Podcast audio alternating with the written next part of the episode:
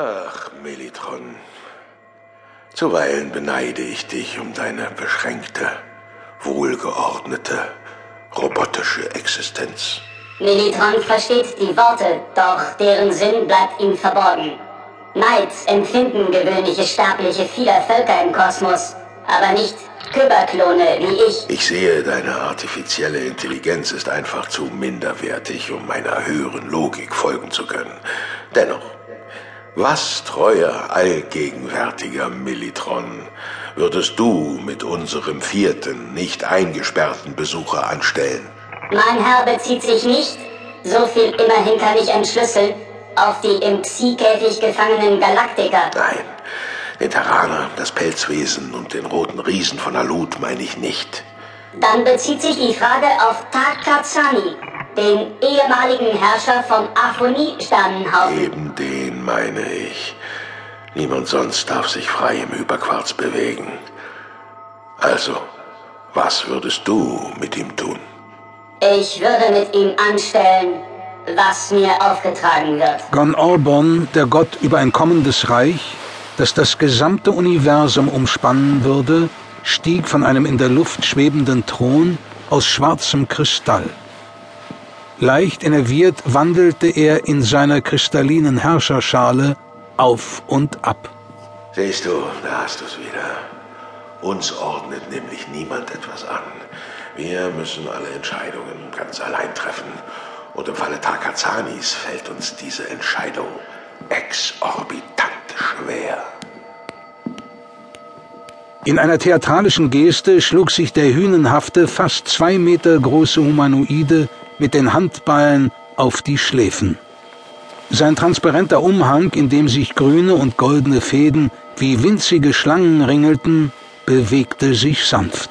Einst standen wir als Schutzherren von Yamundi auf einer Stufe. Dann habe ich selbst Takazani verführt, zum Verrat am Orden angestiftet und ins Verderben gestürzt.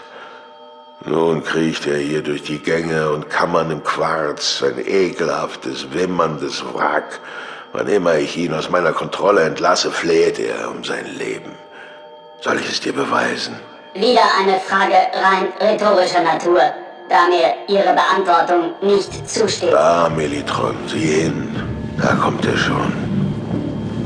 In der Herrscherhalle veränderten sich auf Geheiß Gon Orbons die schwarz schimmernden Wände des Hyperkristalls. Höhlungen und Durchbrüche taten sich auf. Eine klapperdürre humanoide Kreatur schleppte sich auf allen Vieren durch eine der Öffnungen herein. Gon Orban, Gon Orban, gib mir ein Schiff. Das Wesen steckte in einem engen grauen Raumanzug und in knielangen roten Stiefeln. Auf seinem dünnen Schädel trug er einen breitkrempigen, orangefarbigen Hut. Immer wieder durchlief ein wildes Zucken den ausgemergelten Körper. Ein Schiff! Ein Sternensystem für ein Schiff! Das mich in die große Magellansche Wolke zurückbringt.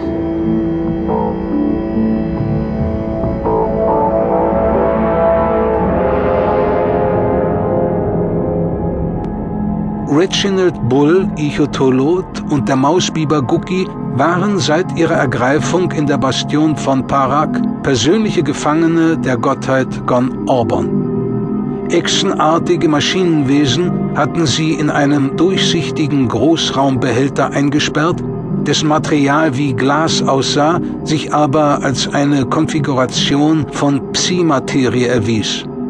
Weder verfügte das Gefängnis über Türen noch über sonstige Öffnungen. Zu Beginn ihrer Gefangenschaft hatte der riesige Haluter versucht, gegen das Material anzurennen, es mit Hilfe der Molekularverdichtung seines Körpers zu zerstören. Aber es hatte nicht geklappt. Auch Guki konnte in diesem Container seine paranormalen Fähigkeiten nicht nach außen hin entfalten. Wie ein altes Zootier watschelte er an der durchscheinenden Energiewand hin und her. Wenigstens kommt von draußen nichts rein. Aber wenn das so weitergeht,